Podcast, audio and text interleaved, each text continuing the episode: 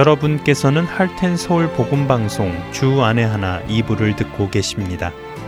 주 안에 하나 2부에는 신앙생활 속에서 생각해 볼 주제들을 나누어 보는 살며 생각하며와 은혜의 설교 그리고 구약 성경에 나오는 이스라엘 왕들의 이야기를 공부해 보는 왕들의 이야기가 준비되어 있습니다. 먼저 살며 생각하며로 이어집니다.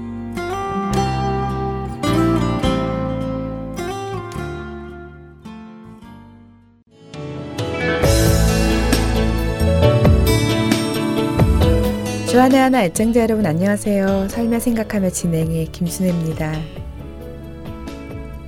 성경은 지식의 축적이 아니라 행동의 변화를 가져오는 책이라던데 이 한심한 제가 어떻게 될지 그냥 맡겨봅니다. 알아야 바뀌지.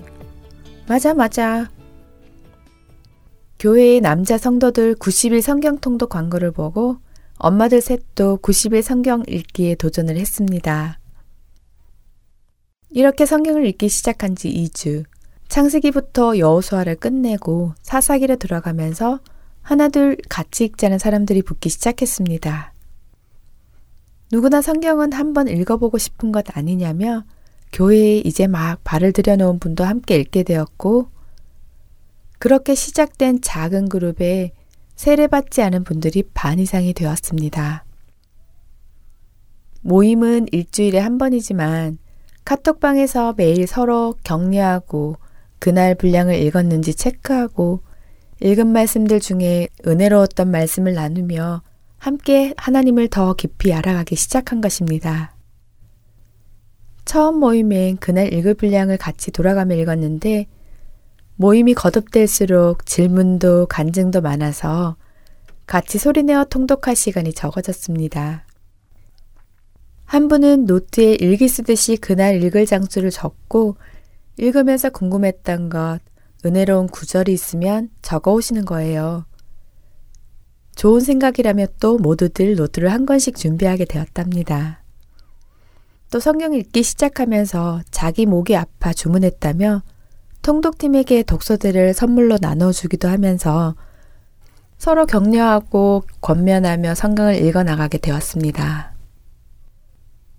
매일매일 같은 말씀으로 묵상하고 나누다 보니 어딘가에서 나와 같은 말씀을 읽고 있다는 것이 너무 힘이 된다며 혼자서는 빨리 갈 수 있지만 오래 가지 못하고 함께 가면 더디지만 멀리 갈 수 있다는 명언을 남긴 분도 계십니다.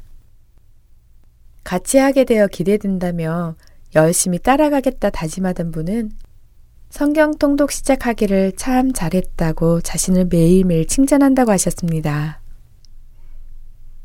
또 한 분은 글자로만이라도 한번 끝까지 읽고 싶었던 수십 년의 바램이 함께 가주는 여러분 덕분에 기쁘게 이루어지고 있다고도 하고 모두들 어디쯤 가고 있을까 궁금도 하고 먼저 오늘의 말씀을 마치신 분의 성구를 보면 그 구절이 한 번 더 은혜롭게 읽혀지기도 하고 그날의 묵상에서 나온 고백들을 읽으면 같이 눈물이 나기도 한다며 그날 읽을 것 막 펼치면서 카톡방을 먼저 들르시는 분도 계셨습니다. 그렇게 모두들 너무 앞서지도 너무 뒤처지지도 않고 같이 걸어가던 통독팀은 신구약을 90일 만에 마쳤습니다. 참 어렵게만 느껴졌던 성경 통독이 너무 짧은 기간에 너무 은혜롭게 마쳐졌습니다. 그동안 모두들 서로 기도하고 서로 격려하며 함께 걸어온 그 길이 얼마나 복된지요. 다 같이 주의 말씀을 사모하며 구속사적으로 성경을 읽어 나갔던 그 귀한 시간을 통해 우리는 하나님을 조금 더 깊이 알게 되었습니다. 물론 한 번의 통독으로 믿음이 갑자기 자라지는 않지만 읽을수록 그전 통독 때는 보지 못했던 것이 크게 보이기도 하고 또 잘 알던 말씀을 새롭게 깨닫기도 합니다. 단기간에 빠른 통독에 대해 약간은 부정적인 마음이 있었는데 이렇게 빨리 읽어보니 정말 성경 전체가 하나를 말씀하고 계시다는 것이 와닿았습니다. 우리를 지으신 하나님은 역사에 직접 개입하셔서 계획하신 목적대로 이끄시며 우리를 구원하기 원하신다는 것을 말입니다. 정말 하나님의 사랑의 편지이고 생명의 말씀이었습니다. 우리가 이 말씀을 읽지 않고 어떻게 하나님을 알 수 있으며 하나님의 백성으로서 살아갈 수 있을까요? 어린아이처럼 먹여주는 설교로만 만족하는 신앙이 아니라 꿀송이처럼 단 그 말씀의 맛을 알고 우리의 골수를 쪼개기까지 하는 그 말씀의 깊이를 깨달아 매일 묵상함으로 무기처럼 가지고 있어야 할 것입니다. 디모데후서 3장 16, 17절은 말씀합니다. 모든 성경은 하나님의 감동으로 된 것으로 교훈과 책망과 바르게 함과 의로 교육하게 유익하니 이는 하나님의 사람으로 온전하게 하며 모든 선한 일을 행할 능력을 갖추게 하려 함이라. 디모데후서 4장 3절 4절에서는 때가 이르리니 사람이 바른 교훈을 받지 아니하며 귀가 가려워서 자기의 사욕을 따를 스승을 많이 두고 또 그 귀를 진리에서 돌이켜 허탄한 이야기를 따르리라 하고 말씀합니다. 말씀을 처음부터 제대로 알지 못하고 무조건 믿다 보면 허탄한 이야기에 빠질 수도 있습니다. 말씀을 대할 때도 내가 복음으로 받아들일 수 있기 때문이지요. 따져보고 믿어야 합니다. 내가 믿을 하나님이 어떤 분이신지, 또 그분이 믿을 만한 분이신지, 그분이 나를 케어하시는지, 이런 믿음의 근거와 내용을 분명히 해야 하지요. 디모데후서 3장 15절 중후반에서는 성경은 능히 너로 하여금 그리스도 예수 안에 있는 믿음으로 말미암아 구원에 이르는 지혜가 있게 하느니라 라고 하신 말씀처럼 성경을 읽어야만 하나님을 알고 또 구원에 이르는 지혜를 얻게 됩니다. 성경 통독을 함께 했던 지체 중에 성경을 처음 읽었다던 두 분이 세례를 받았고 또 찬양팀으로 소그룹 모임의 리더로 섬기며 믿음 생활을 하고 계십니다. 말씀을 읽는 것이 얼마나 중요한지를 다시 한번 깨닫습니다. 15세기 경에는 성경이 라틴어로 적혀 있어서 아무나 읽지도 못하였다고 하니 하나님 말씀을 바로 알 수가 없었지요. 16세기 종교 계획사를 보면 성경을 다른 언어로 번역했다가 화양을 당하기도 하고 성경을 대중화하는 것에 많은 핍박이 있었습니다. 지금은 우리가 보기 쉬운 언어로 된 성경이 지천에 있습니다. 그 성경을 우리는 얼마나 귀중히 생각하고 읽고 있는지요. 어떤 성교회에서는 해외 고아들에게 성경을 보내기도 합니다. 글을 모르던 고아들이 글을 배워 성경을 읽고 잃었던 소망을 찾아 신앙의 사람으로 자라게 하는 프로젝트라고 합니다. 나는 영적 문명이나 고아가 아닌지 돌아봅니다. 말씀이 너무 귀해서 하나님을 제대로 알지 못했던 때와 같지 않으려면 우리는 오직 성경을 외치며 말씀 앞에 겸손히 나아가야 합니다. 시편 119편 105절 말씀입니다. 주의 말씀은 내 발의 등이요 내 길의 빛이니이다. 말씀과 떨어져서는 나는 단지 어둠 속에서 더듬거릴 수밖에 없음을 고백한 시편 기자처럼 우리 삶을 비춰줄 말씀을 읽을 수 있을 때 많이 읽어서 참된 진리를 깨달아 아는 저와 애청자 여러분이 되시기를 간절히 소망합니다.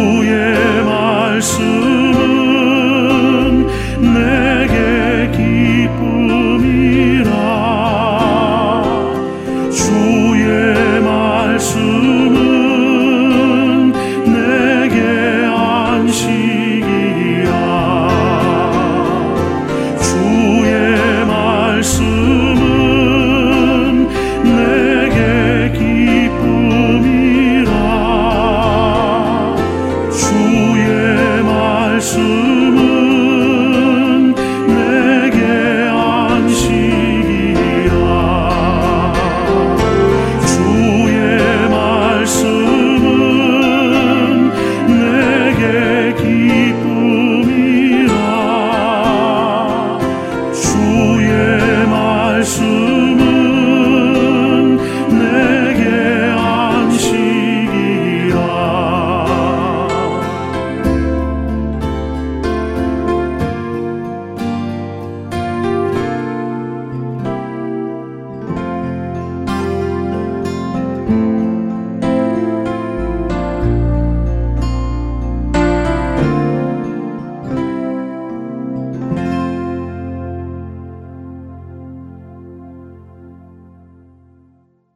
은혜의 설교 말씀으로 이어드립니다. 오늘 설교 말씀은 서울 베이직 교회 조정민 목사님께서 시편 42편 1절에서 5절의 본문으로 하나님께 소망을 두라라는 제목의 말씀 전해 주십니다. 은혜의 시간 되시길 바랍니다.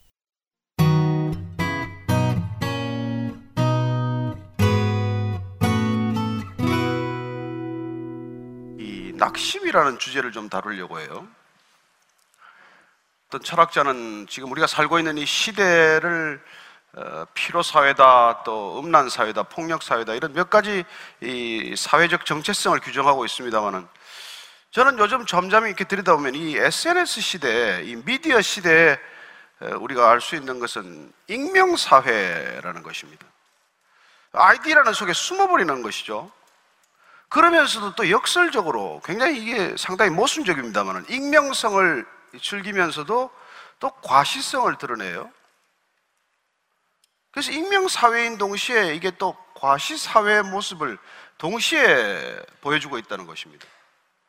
분명히 아이디로 숨었으면 그냥 숨어 지내면 좋은데 또 온갖 자기 모습을 노출하고자 하는 드러내고자 하는 어떻게 보면 과시하고자 하는 그런 이 상반된 욕망 내지는 이 안에 내부의 모순적인 충동성을 드러내고 있다는 것입니다. 저는 그것과 함께 또 하나 이 사회를 그런 익명성과 또한 과시성 때문에 주는 필연적인 어떤 부산물이기도 합니다만은 그런 의미에서 우리 사회는 지금 낙심 사회가 아닌가 이런 진단을 해보는 것이죠. 뭐 여러분이 동의 안 할 수도 있겠지만.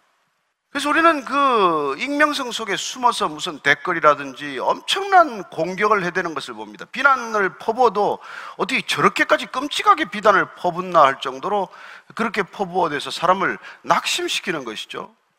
그것만 해도 낙심의 조건이 충분한데 또 한쪽은 또 과시를 해댐으로써 나는 지금 어디에 있다, 나는 뭘 먹는다, 나는 어디에 갈 거다, 뭐 나는 뭘 입고 있다, 뭘 어디에 살고 있다, 차를 바꿨다. 이런 모든 자기 자랑 속에서 나는 저 사람처럼 과연 살 수 있을까? 나는 저 사람이 간 곳을 가볼 수 있을까? 이런 어떤 좌절이나 낙심을 경험하게 한다는 것이죠.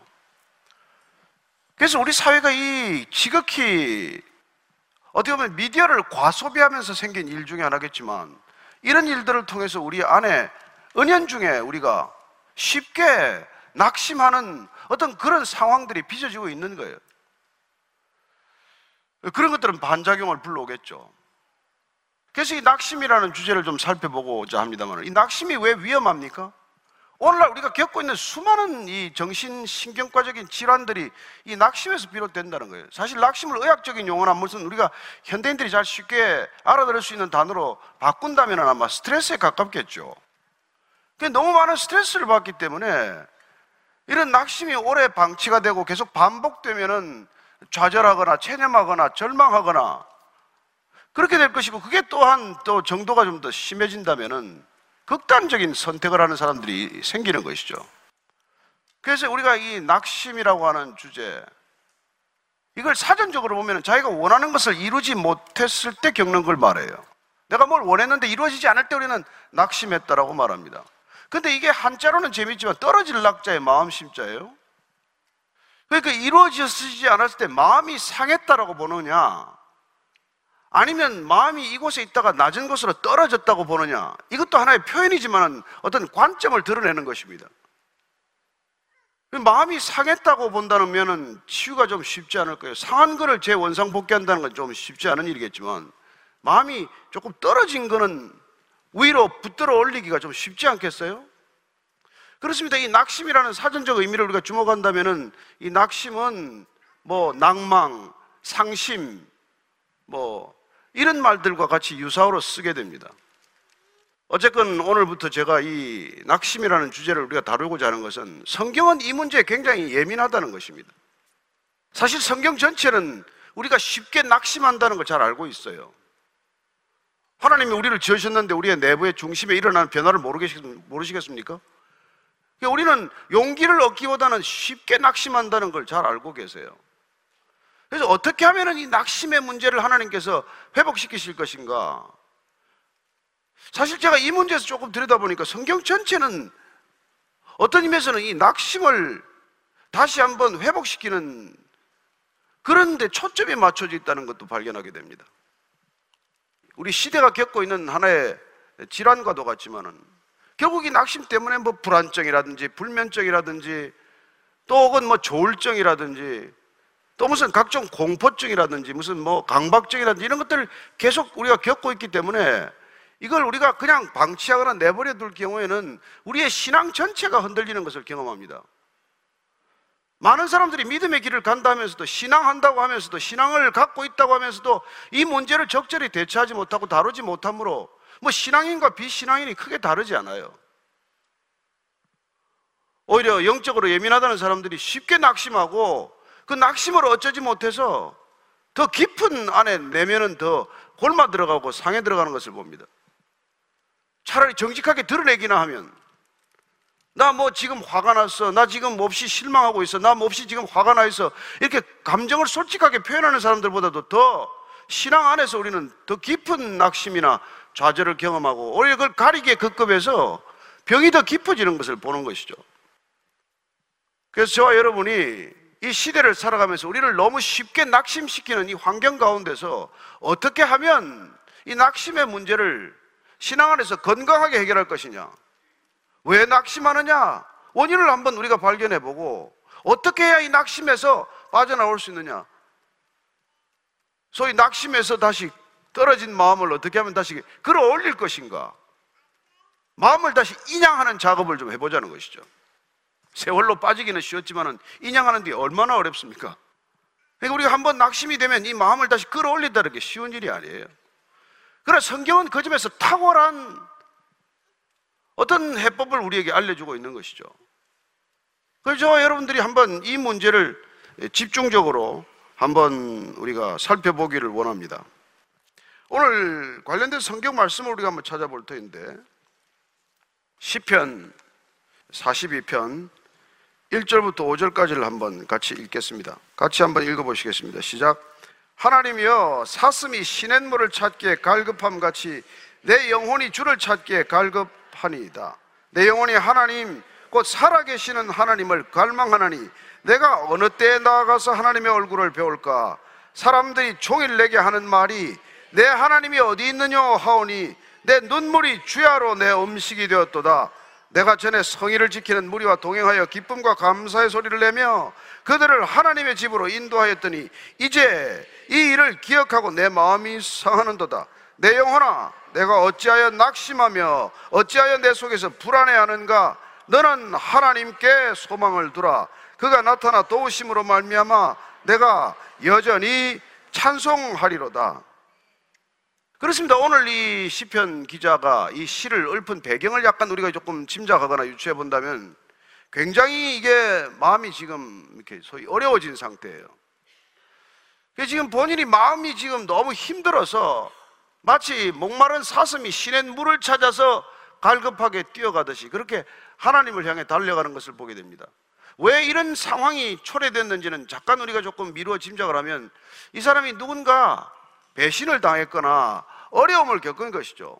비난을 받았거나 아침에 사기를 당했거나 근데 그 나를 속인 사람, 나를 힘들게 하는 사람이 누구냐니까 내가 교회 데리고 온 사람이에요.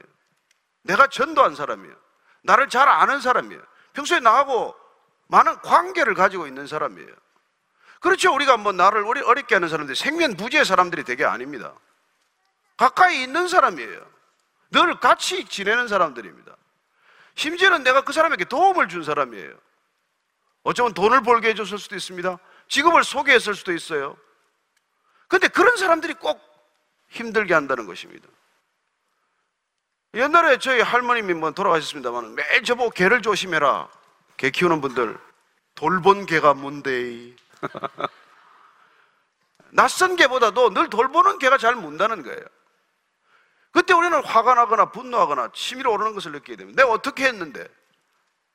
근데 오늘 보니까 이 시편 기자가 지금 정말 너무나 마음이 상심이 된 까닭, 낙심이 될 까닭은 아니 하나님의 성전에 데리고 오고 어?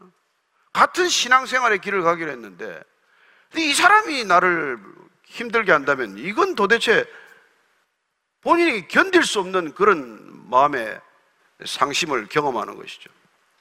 이런 일은 누구든지 겪을 수 있습니다. 우리가 살아가면서. 얼마나 뜻밖의 이런 배신을 만납니까? 정말 저 사람만은 그럴 리가 없을 텐데 하는 사람들이 배신을 왕왕해요. 아니, 너무 잦아서 저는 마에 기대를 접었습니다. 늘 가까이 있는 사람들을 제가 안 믿어요. 그렇게 살갑게 굴던 아내가 탁 돌았을 때 얼마나 실망이 되겠어요.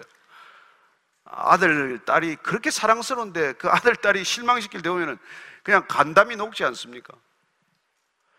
자, 이런 일들을 우리가 겪을 수밖에 없고 또 누구든지 겪는 일이라는 것입니다. 뭐 여러분 혼자 겪는 일이 아니에요. 시편에는 이런 얘기들이 많이 있습니다. 자, 이때 우리는 이런 일을 겪었을 때 낙심이 될 때 어떻게 해야 되는 것이냐. 오늘 그게 사실 42편 5절에서 중요한 우리에게 insight를 주고 있다는 것입니다. 제가 한 번 더 읽어드리겠습니다. 내 영혼아, 내가 어찌하여 낙심하며 어찌하여 내 속에서 불안해하는가? 너는 하나님께 소망을 두라. 그가 나타나 도우심으로 말미암아 내가 여전히 찬송하리로다. 첫 번째, 내가 나에게 말을 건다는 것입니다. 내가 내 자신에게 말을 건다는 거예요. 우리는 보통 밖으로부터 돌아온 들어오는 메시지를 주로 다루게 됩니다. 누가 내게 하는 말, 누가 내게 가르쳐 주는 정보, 누가 내게 알려 주는 어떤 그런 상황들, 이런 끊임없이 외부로부터 들어오는 메시지를 우리는 수용하고 받아들이는데 익숙합니다. 그렇습니다. 그 모든 메시지를 의도를 가지고 내게 다가오는 메시지들입니다. 그러나 그 메시지는 대부분 우리를 낙담시키거나 실망시키거나 우리를 힘들게 하는 거라는 것이죠. 그래서 다른 사람들이 나한테 던져주는 메시지를 무한정 밟을 것이 아니라, 그걸 받아들일 것이 아니라, 내가 나한테 어떤 목적을 가지고 메시지를 전하기 시작해야 한다는 것입니다. 여러분, 이게 아주 중요한 우리 삶의 전환점이에요. 끊임없이 모든 사람들이 내게 던져주는 메시지에 익숙해져서는 안 됩니다. 내가 나한테 던져주는 메시지가 있어야 된다는 것이죠. 그래서 오늘 시편 기자는 말합니다. 내 영혼아, 내 영혼아, 너 어쩌자고 지금 낙심하느냐? 그렇습니다. 내가 내게 말을 걸어라. 이게 첫 번째예요. 낙심하고 주저앉아 있지 말고 내가 나 자신에게 말을 걸기 시작해야 한다는 것입니다. 기도란 무엇입니까? 사실 내가 내게 말을 거는 것으로 시작이 되어야 합니다. 그래서 시편 기도를 읽자는 것이죠. 내가 내게 어떻게 말을 걸 것인가? 상황을 어떻게 보을 것인가? 그래서 이 시편 기자는 지금 한 번만 하는 게 아니에요. 11절에 가면 또 이걸 반복하는 것을 보게 됩니다. 11편 보면 11절에 내 영혼아 내가 어찌하여 낙심하며 어찌하여 내 속에서 불안해하는가? 너는 하나님께 소망을 두라. 나는 그가 나타나 도우심으로 말미암아 내 하나님을 여전히 찬송하리로다. 반복적으로 이 메시지를 던져주는 것을 보게 됩니다. 사실 10편 43편은 42편과 붙어 있는 시로 봐도 무방해요. 그래서 43편 5절에 보면 또 내 영혼아 내가 어찌하여 낙심하여 어찌하여 내 속에서 불안해하는가 너는 하나님께 소망을 두라 그가 나타나 도우심으로 말미암아 내 하나님을 여전히 찬송하리로다 여러분 낙심되는 일을 만났습니까? 어려운 일을 만났습니까? 내 마음이 툭 떨어지는 것을 경험했습니까? 그대로 내버려 둬서는 안 된다는 거예요 대부분의 사람들은 그렇게 낙심케 하는 상황 속에 빠져들고 말고 젖어들고 말고 그냥 그 메시지를 반복해서 본인이 다시 한번 되뇌이고 되새기는 짓을 하고 있는 거예요. 낙심되는 메시지, 메시지를 되새김질 하고 있는 겁니다. 누가 나에게 상처 주는 말을 던졌어요. 그 말을 하루 종일 묵상하더라고요. 왜 그러세요? 야, 이 뭐, XX야, 뭐, 뭐, 거지 같은 뭐, 이, 뭐. 누가 거진데? 그러고 말면 될 일을 내가 거진가?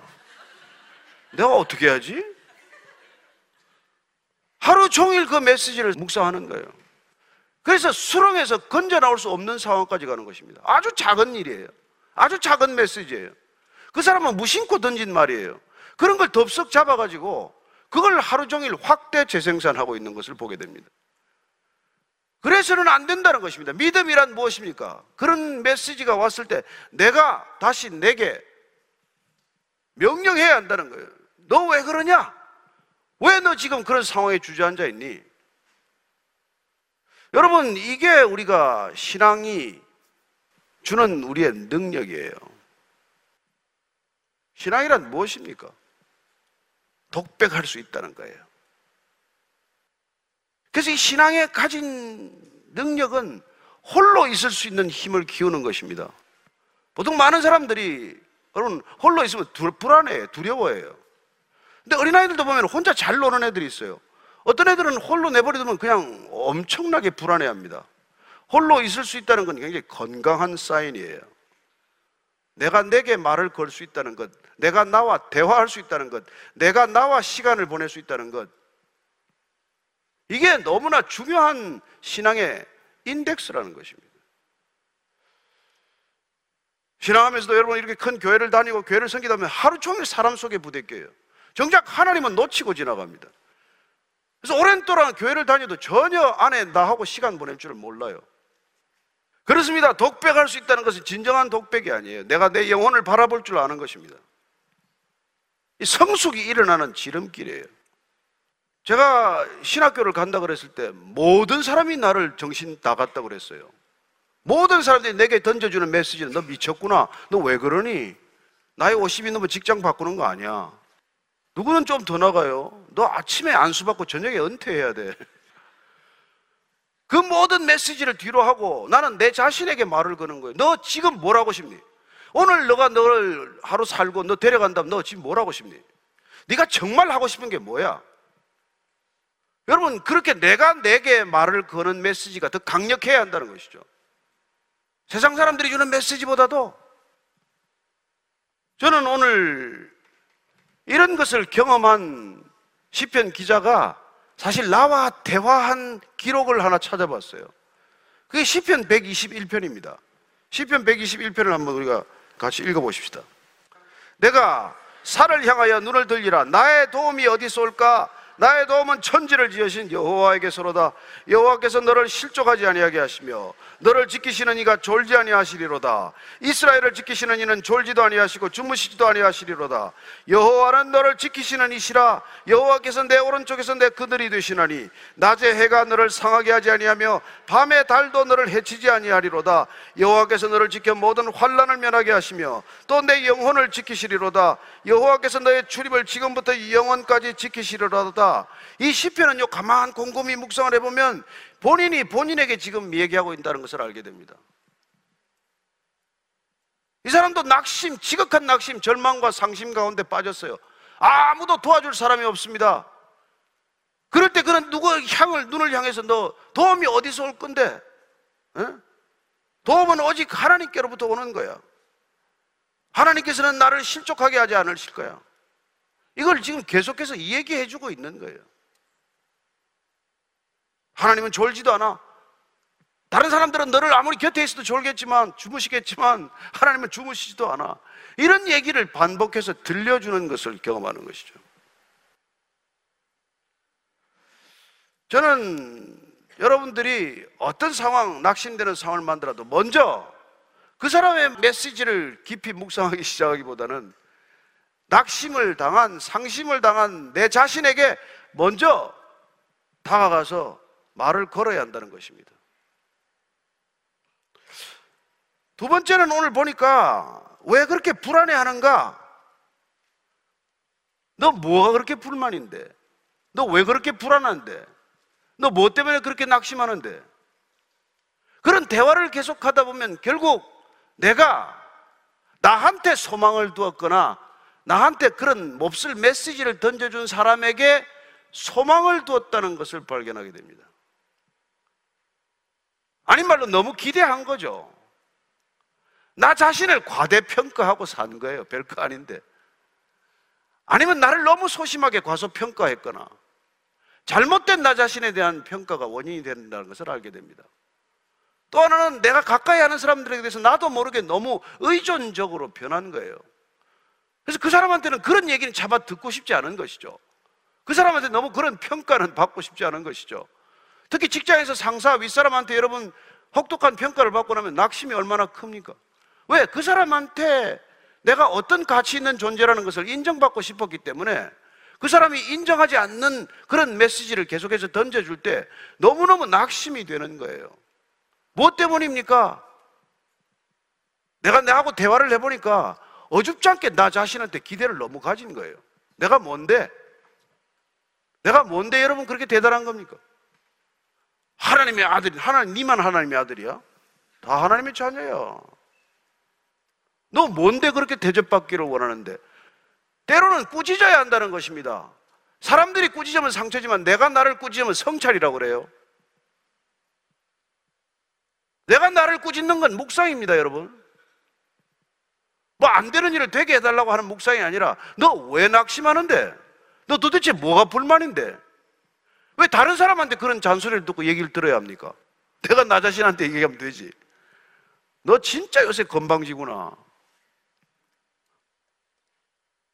그런 얘기를 나한테 친숙하게, 익숙하게 걸 수 있어야 된다는 거예요. 이게 정신분열 같습니까?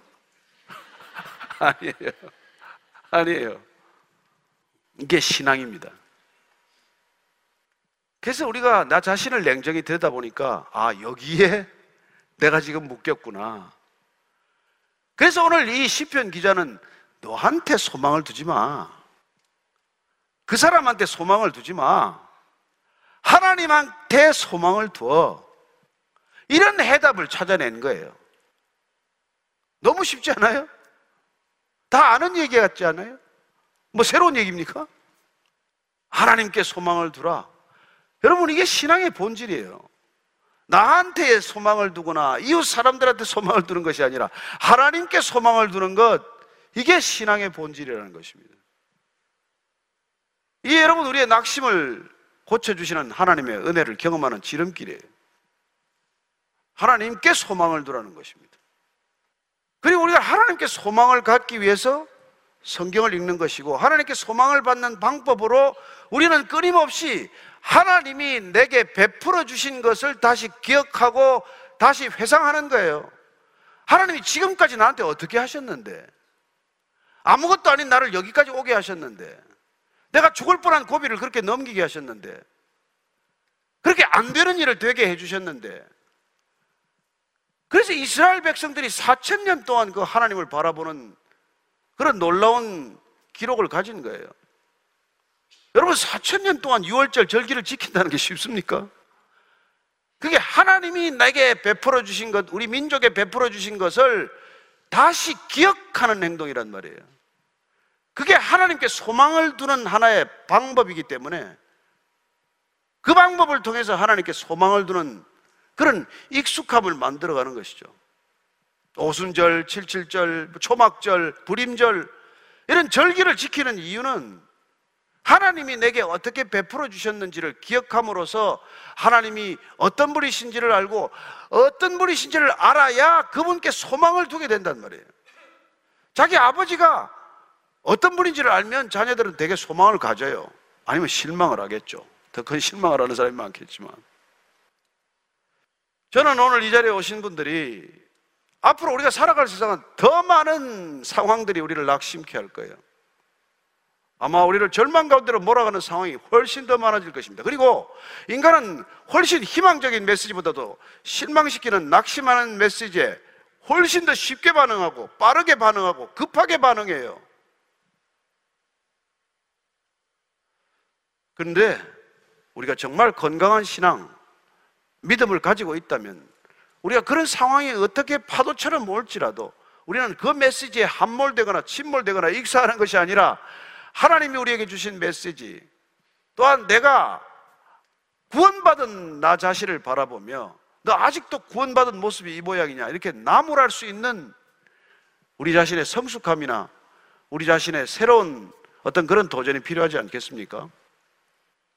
오늘 저와 여러분들이 10편 42편을 집에 가서 한 번 더 자세히 읽어보십시오. 40편 43편을 읽어보시고 그리고 10편 121편도 한 번 더 읽어보시고 나는 어떻게 이 믿음 생활을 해가야 할 것인가? 교회 안에서도 얼마나 많은 낙심시키는 일이 있는지 몰라요. 교회인 줄 알았는데 교회 같지 않은 것이 얼마나 많습니까? 그리스도인인 줄 알았는데 그리스도인 아닌 사람이 얼마나 많은지 아세요? 자기만 그리스도인이지 뭐 누가 그리스도인을 인정을 하겠어요. 그런 사람들 보면 낙심이 되겠지만 또 보니까 목사한테 사기당한 사람도 있더라고요. 그래서 뭐 교회를 왜 왔냐 그랬더니 목사한테 사기를 당했다 그러더라고요. 그러나 이런저런 일들을 우리가 수없이 겪겠지만 그러나 우리는 다시 일어서야 한다는 것입니다. 그렇습니다. 그래서 우리 성경의 메시지는 일어나라! 주저앉아 있지 말아라! 예수님께서 38년 된 안전뱅이를 이렇게 세우는 것 아니에요? 한 번도 일어나지 못한 사람을 베드로가 미문에 앉아 있는 안전뱅이를 이렇게 세우는 것 아닙니까? 그렇습니다. 어떤 메시지로 이렇게 세웁니까? 나사렛 예수 그리스도 이름으로 일어나라. 그의 능력으로 힘입어 일어나라. 그렇게 나 자신한테도 명령할 수 있어야 한다는 것이죠. 너 지금 왜 그렇게 주저앉아 있니? 왜 그렇게 낙심하고 있어? 왜 그렇게 코가 석자니? 일어나! 일어나라고! 여러분, 이게 우리의 신앙이라는 것입니다. 하나님 뭐, 뭐 바지가랑이 잡고 죽자 서자 하나님만 따라가면 된다. 이것도 방법이 되겠지만, 그러나 그래도 하나님께서 이때까지 베풀어 주신 걸 기억하고 이제 점점 내가 두 발로 걷기 시작해야 그래야 일어나 빛을 발하는 그리스도인들이 되지 않겠습니까? 저는 여러분들이 일어나 빛을 발하게 되기를 축복합니다. 우리가 어떻게 살아가는지, 어떻게 힘을 얻는지, 그걸 불신자들이 보고 있다는 것입니다. 저 사람들은 어려운 상황에서 어떻게 일어나고 있지? 이 위기를 어떻게 돌파하고 있지? 어떻게 이 낙심되는 상황을 이겨내고 있지? 이걸 바라보고 있는 거예요. 우리가 이 낙심의 문제를 대처해서 제대로 일어서지 못하면 신앙은 안전해집니다. 믿음은 전도 안 되는 거예요. 늘 그냥 내 코가 석자 나 빠져 있는데 네 일이나 잘해라. 그러겠죠. 우리가 그렇게 힘을 얻어야 나를 다시 이렇게 세워야 그래야 누군가 주저앉아 있는 사람을 다시 이렇게 세울 것 아닙니까? 누군가를 잡아줄 수 있지 않습니까? 저는 여러분들이 일어나서 주저앉아 있는 사람에게 다가가서 손을 내밀게 되기를 바랍니다. 그리고 그 수많은 낙심의 메시지 가운데 희망의 메시지를 전하는 전도자의 입술이 되기를 축복합니다.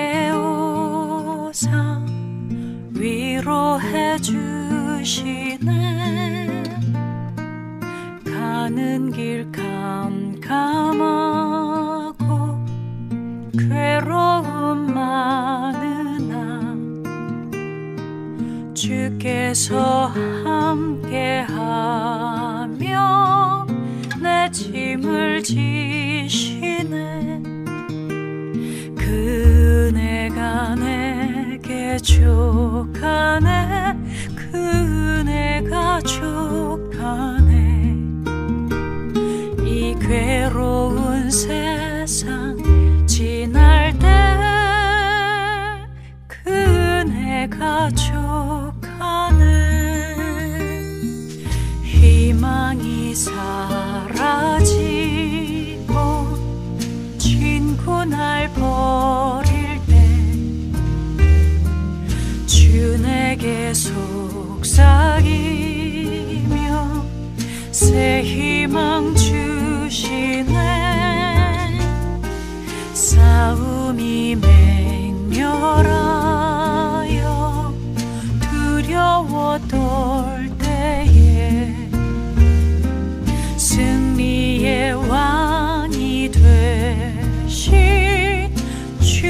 装点。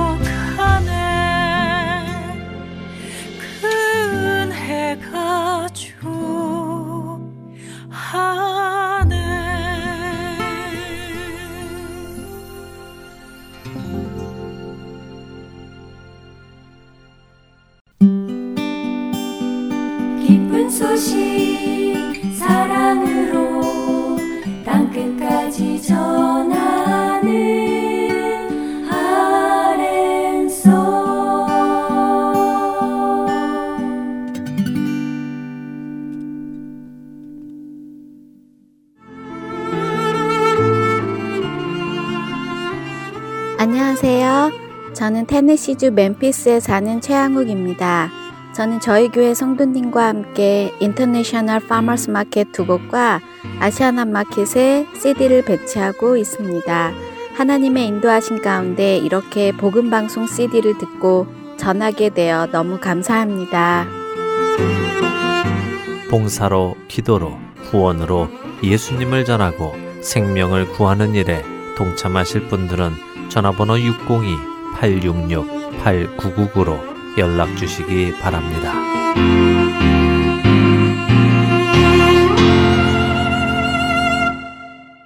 계속해서 왕들의 이야기 보내드립니다.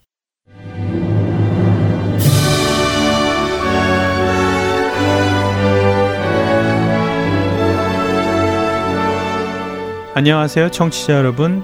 왕들의 이야기 진행의 김민석입니다. 지난 시간에 우리는 이스라엘 왕정 체제로 가려는 변화의 시기에 이것을 잘 시작할 수 있도록 하나님께서 준비해 두신 마지막 사사가 있었으니 그가 바로 사무엘이라고 말씀드렸습니다. 사무엘이 연로해지자 그를 이을 후계자가 없다는 핑계로 다른 나라들처럼 자신들에게도 왕을 세워달라고 요구하였고 하나님께서는 이런 이스라엘 백성들에게 왕을 세우는 것을 허락하시지요. 사무엘은 하나님의 뜻에 따라 왕을 세울 때 생겨날 나쁜 점, 즉 왕에게 바쳐야 할 많은 세금과 끝없는 노동력과 군사력 동원에 대해 백성들에게 설명합니다. 하지만 장로들과 백성들은 사무엘의 그런 충고를 진지하게 받아들이지 않았습니다. 다른 이방 나라들처럼 왕이 백성들을 이끌고 나가서 전쟁에서 싸워야 한다고 외칠 뿐이었지요. 그 이유는 아마도 당시 이스라엘 지역에는 전쟁이 끊이지 않아 무엇보다 강력한 군 통수권자가 필요했던 것 같습니다. 오늘은 사무엘상 9장과 10장을 통해 이스라엘의 첫 번째 왕이 선출되는 과정을 함께 살펴보도록 하겠습니다. 하나님께서는 사무엘상 9장 16절을 통해 사무엘에게 이렇게 말씀하십니다. 내일 이맘때에 내가 베냐민 땅에서 한 사람을 내게로 보내리니 너는 그에게 기름을 부어 내 백성 이스라엘의 지도자로 삼으라. 그가 내 백성을 블레셋 사람들의 손에서 구원하리라. 내 백성의 부르짖음이 내게 상달되었으므로 내가 그들을 돌보았노라. 이렇게 해서 사무엘은 백성들의 요구와 하나님의 허락을 통해 왕정 체제를 준비하기 시작합니다. 그와 함께 하나님께서는 베냐민 땅에서 하나님께서 말씀하신 한 사람을 움직이게 하십니다. 바로 사울입니다. 사건의 발달은 이렇습니다. 베냐민 지파의 유력한 집안이었던 기스의 집, 즉 사울의 집에 나귀가 없어지는 일이 생긴 것입니다. 당시 이 지역에는 양이나 나귀가 집안의 부유함을 나타내는 기준이었는데요. 특히 암나귀가 값이 많이 나갔습니다. 그래서 사울은 아버지의 뜻에 순종해 잃어버린 나귀를 찾아 나섭니다. 사울은 종과 함께 산 넘고 물 건너 이 마을 저 마을을 포기하지 않고 사흘간이나 찾아다녔습니다. 하지만 나귀를 찾을 수 없었지요. 그러던 중 사울이 마지막 희망을 품고 선지자를 찾아 성읍으로 가고 있을 때 마침 맞은편에서 오는 사무엘을 만나게 됩니다. 사울과 사무엘의 운명적인 만남이 여기에서 이루어진 것입니다. 사무엘은 사울을 보는 순간 하나님께서 저 사람이 내가 너에게 말한 바로 그 사람이다. 그가 내 백성을 다스릴 것이다. 라고 일러주십니다. 그리하여 사무엘은 사울을 저녁 식사에 초대한 뒤 이렇게 말하지요. 사흘 전에 잃어버린 나귀에 대해서는 조금도 염려하지 마시오. 그것은 이미 찾았소. 그러면서 사무엘은 지금 온 이스라엘 백성이 그토록 원하는 왕이 바로 사울 당신과 당신의 가족이라고 말합니다. 사울은 깜짝 놀라지 않을 수 없었습니다. 사울은 단지 나귀를 찾으러 사무엘을 찾아왔을 뿐인데 사무엘에게서 그런 얘기를 들으니 말이지요. 그러면서 사울은 자기가 이스라엘 가운데 가장 작은 베냐민 지파의 보잘 것 없는 한 사람이라고 겸손하게 대답합니다. 사사 시대였던 당시 이스라엘은 강력한 왕이나 지도자 대신 지파별로 제사장이나 장로에 의해 다스려지고 있었습니다. 지파는 총 12지파로 나뉘어져 에브라임 지파와 문하세 지파와 같이 영향력 있는 지파와 그렇지 않은 지파 간에 갈등이 쌓여가고 있었습니다. 게다가 지형적으로 풍요롭고 살기 편한 북쪽 지파들과 황량한 남쪽 지파들 간의 알력도 심해 지파 간의 분쟁이 많았습니다. 그 중에서도 사울이 속해 있던 베냐민 지파에 대해 좀 더 알아보겠습니다. 베냐민 지파는 야곱이 각별하게 사랑했던 라엘의 막내 아들 후손입니다. 그런데 사사시대 말기에 어떤 레위인이 첩을 데리고 베냐민 땅 기부아에 가서 하룻밤을 자려다가 기부아 사람들에게 모욕을 당하고 첩이 죽는 일이 생기자 베냐민 지파는 다른 지파들의 연합 공격을 받아 남자가 2만 5천여 명이나 전사합니다. 게다가 다른 지파 여자들은 이 지파의 남자와 결혼할 수 없게 되어 결국 베냐민 지파는 몰락하고 맙니다. 이렇게 다른 지파들로부터 외면당하고 몰락한 지파에 속해 있는 자신의 집안과 그 집안의 자신이 왕이 된다고 하니 사울은 믿을 수 없었을 것입니다. 게다가 사무엘은 사울과 종을 제일 윗자리에 앉히고 미리 준비해 두었던 음식 중 소의 넓적다리를 그들에게 대접하는데요. 사실 이 넓적다리는 제사장이나 그 가족만이 먹을 수 있는 거룩한 음식이었습니다. 소로 제사를 드릴 때는 소의 머리는 재단에 불사르고 내장과 기름, 꼬리도 불사르며 몸통은 제물을 바치는 사람과 제사장 일행이 나누어 먹었습니다. 특히 오른쪽 넓적 다리는 제사장의 몫이었지요. 사울은 자신에게 이러한 대접을 하는 사무엘을 믿을 수 없었을 것입니다. 그렇게 사울과 함께 하룻밤을 보낸 사무엘은 다음 날 아침에 사울의 머리에 기름을 붓고 입을 맞추면서 사무엘은 사울에게 하나님께서 당신을 이 백성을 다스릴 지도자로 세우셨다는 말을 합니다. 기름을 붓는 것은 왕이나 제사장, 선지자를 임명할 때 하는 의식으로 올리브유를 머리 위에 부어 거룩하게 구별하는 의식입니다. 잃어버린 나귀를 찾아 나섰다가 이러한 놀라운 일들을 경험한 사울은 과연 자신에게 일어나는 이러한 일들이 믿어졌을까요? 그래서인지 하나님께서는 사울에게 몇 가지 예언의 말씀을 주십니다. 이 예언들은 사울에게 모두 성취되었지요. 이 일들을 통해 사울의 마음속에는 자신을 왕으로 세우신다는 말씀이 믿어지기 시작했습니다. 하지만 사울은 자신에게 일어난 일들을 가족과 고향 사람들에게 모두 말할 수 없었습니다. 사울은 그들에게 사무엘을 만난 것과 그간 자신에게 있었던 일을 모두 말해 주었지만 자신이 왕이 될 것이란 예언만은 아직 말하지 못하였지요. 사울이 이 사실을 사람들에게 말하지 못하는 동안 사무엘은 왕을 세울 준비로 분주했습니다. 먼저 백성을 미스바로 불러 모아 왕을 뽑기 위한 모임을 열은 것이지요.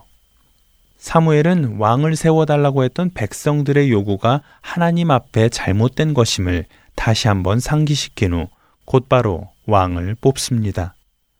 왕을 뽑는 방법은 제비 뽑기로 선출하는 것이었는데 하나님께서 약속하신 대로 모든 지파 남자 앞에서 베냐민 지파 기스의 아들 사울을 뽑으십니다. 하지만 이렇게 왕이 선출되는 중에도 사울은 진보 딸이들 사이에 숨어 있었는데요. 사람들이 왕으로 뽑힌 사울이 보이지 않아 웅성대자 하나님께서는 사울이 나귀 뒤에 숨어 있는 것을 알려주셨고 몇몇 사람이 사울을 찾아 데리고 나오자 사람들은 그의 외모에 깜짝 놀랐습니다. 사울이 기대했던 것 이상으로 키도 크고 훤칠하며 믿음직스러워 보였기 때문입니다. 그 후 사무엘은 백성들에게 왕의 권리와 의무가 무엇인지 말해주고 그들에게 그것을 책에 기록하게 했습니다. 건장하고 훤칠한 용모와 부모님의 뜻을 잘 따르는 순종과 효심, 그리고 끝까지 최선을 다해 나귀를 찾는 열심과 사무엘을 처음 만났을 때 보여준 겸손하고 예의 바른 모습을 하고 있던 사울은 누가 봐도 인간으로서 왕이 되기에 합당한 모습을 하고 있는 사람이었습니다. 그는 마침내 하나님의 기름 부으심과 제비 뽑기를 통해 이스라엘의 초대 왕으로 선출되지요. 왕들의 이야기, 다음 시간에 사울에 대한 이야기 계속해서 나누겠습니다.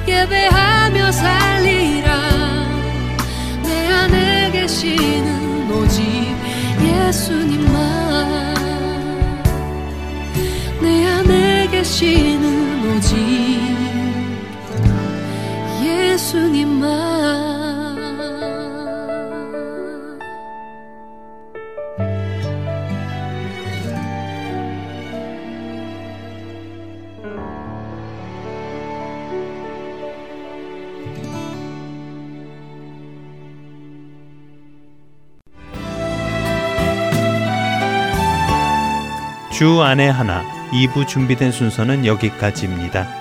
함께 해주신 여러분께 감사드립니다. 다음 시간에 뵙겠습니다. 안녕히 계십시오.